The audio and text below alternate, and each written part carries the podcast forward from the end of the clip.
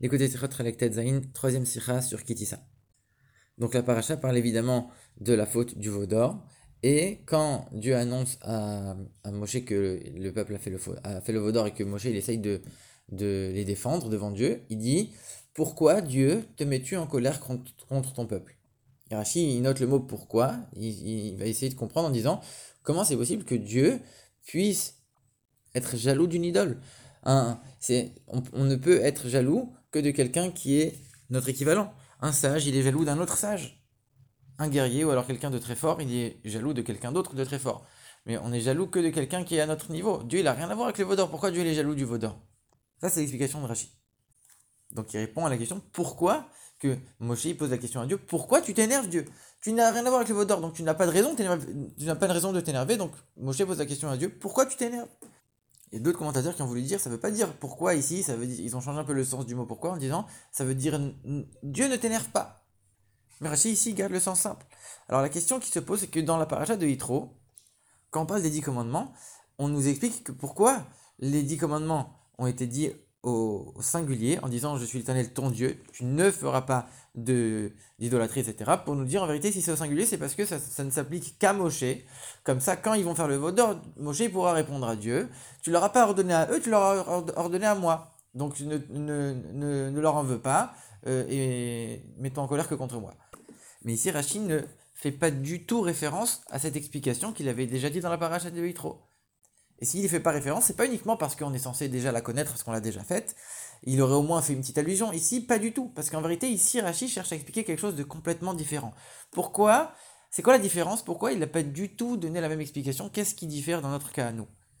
Donc ici, dans, l'explication de Rachid, on a l'impression que on est en train de parler de jalousie de Dieu par rapport à l'idole elle-même. Et on voit que dans la Gemara, le roi Agrippas, il a demandé à Rabban Gamliel comment c'est possible que c'est écrit dans la Torah que Dieu soit jaloux.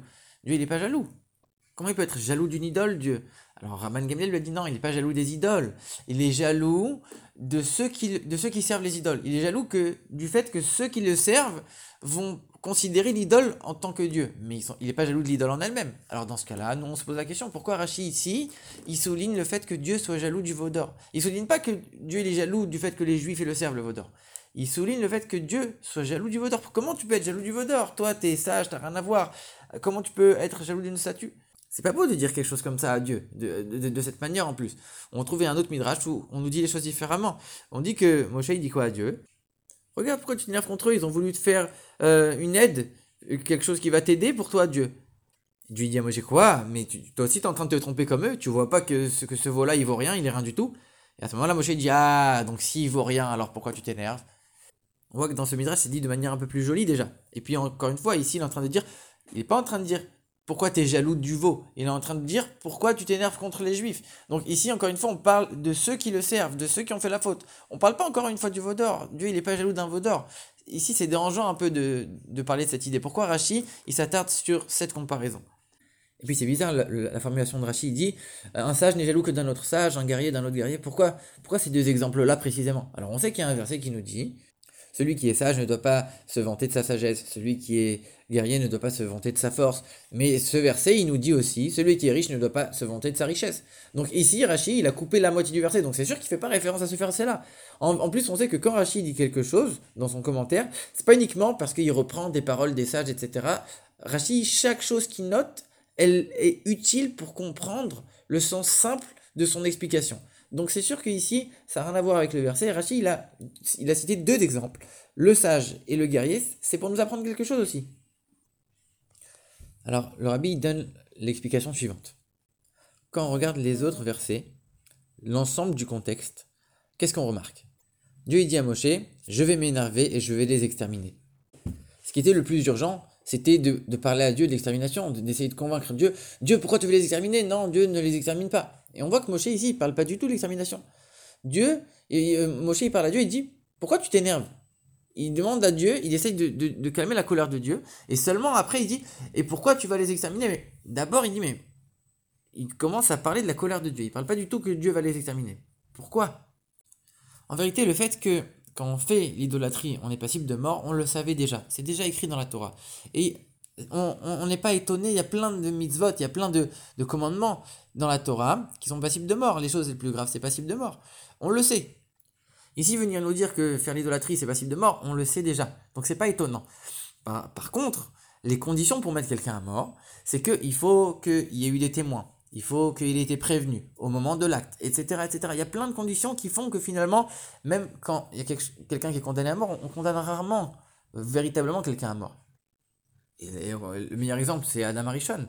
Adam Arishon, c'est Dieu lui-même qui lui a dit ne mange pas le fruit, sinon tu vas mourir. Et quand il a mangé le fruit, on voit qu'il a vécu 930 ans après la faute.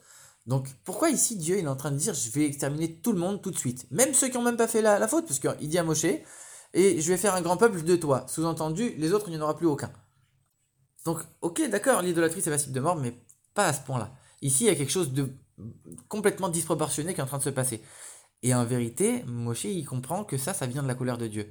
C'est pas une punition logique.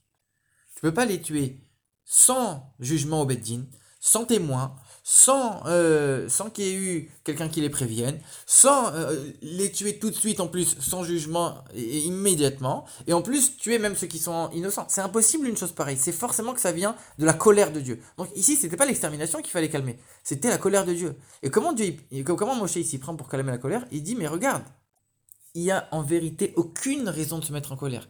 Le veau d'or, il est rien, c'est rien du tout. Il a aucun sens. Tu peux pas du tout être jaloux d'une chose pareille, ça n'a, aucune valeur. Donc il n'y a aucune raison de se mettre en colère pour ça. Et c'est pour ça que euh, ici dans, le, dans son commentaire, Rachi, il, fait, il souligne le fait que la jalousie, elle est par rapport au veau d'or, pas par rapport à ceux qui le servent. Rachi, il explique en vérité, il se concentre, Moshe, sur la colère de Dieu. Pourquoi tu te mets en colère? Et du fait qu'il va calmer la colère de Dieu, automatiquement tout va se calmer. On comprend pourquoi Rachid fait pas allusion à son commentaire dans Parachatitro. Parachatitro, il dit quoi? Non, tu leur as pas ordonné à eux, donc ne t'énerve pas contre eux, énerve-toi contre moi. Mais en vérité, ici, on est en train de montrer que le problème, c'est la colère de Dieu qui est disproportionnée.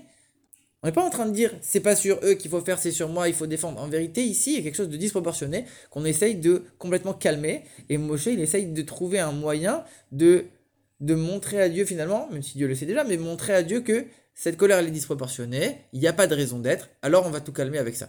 Mais dans le, dans le parachat on est juste en train de défendre les juifs, on n'est pas du tout en train de, de, de, réparer cette colère qui est a priori disproportionnée.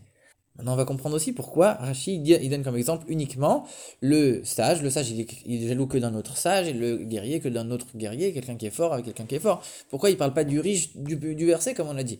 En vérité, qu'est-ce qui est expliqué? C'est expliqué que quand, quand Dieu dit à Moshe, regarde ton peuple, il s'est dévoyé, il a fait un veau d'or, etc. Alors ok, Dieu il est, en train d'annoncer à, à Moshe qu'ils ont fait un veau d'or, ils ont fait des sacrifices. en gros, ils sont en train de servir le veau d'or. Mais qu'est-ce que la Torah elle précise, qui a priori est superflu La Torah vient de préciser, et ils ont dit, voici ton Dieu Israël qui t'a fait sortir d'Égypte.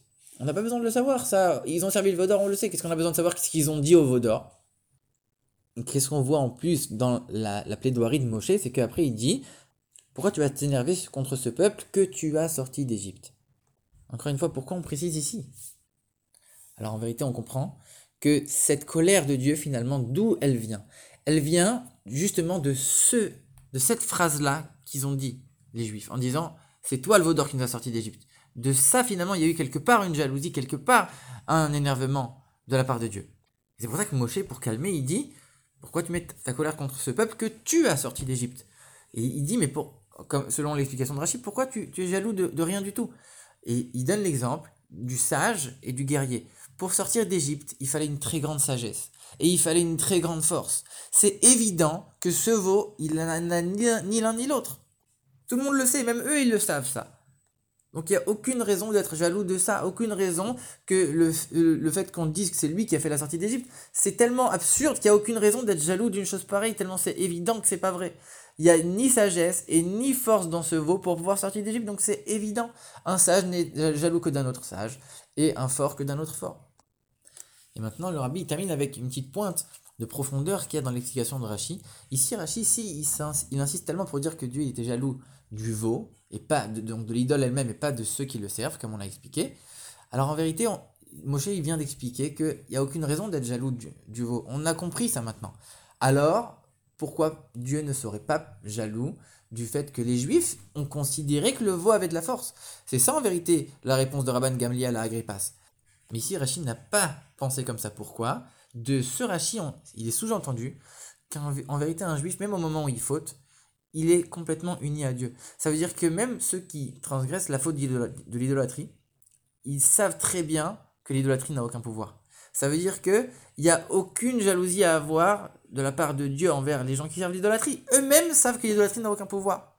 Et même si extérieurement il va le faire, un juif, il est tout le temps attaché à Dieu. Et même quand il faute, il est toujours attaché à Dieu. Donc c'est évident que même ceux qui ont fauté, ils n'ont pas du tout pensé que c'était euh, que, que, ce veau avait une force. Donc être jaloux de ces juifs-là, en vérité, c'est sûr qu'il n'y a aucune raison d'être jaloux, puisqu'en vérité, à l'intérieur, profondément, ils savent et ils sont complètement unis à Dieu. Alors après, Rachid, dans son commentaire, lui, il a expliqué pourquoi, même du veau, il n'y avait aucune raison.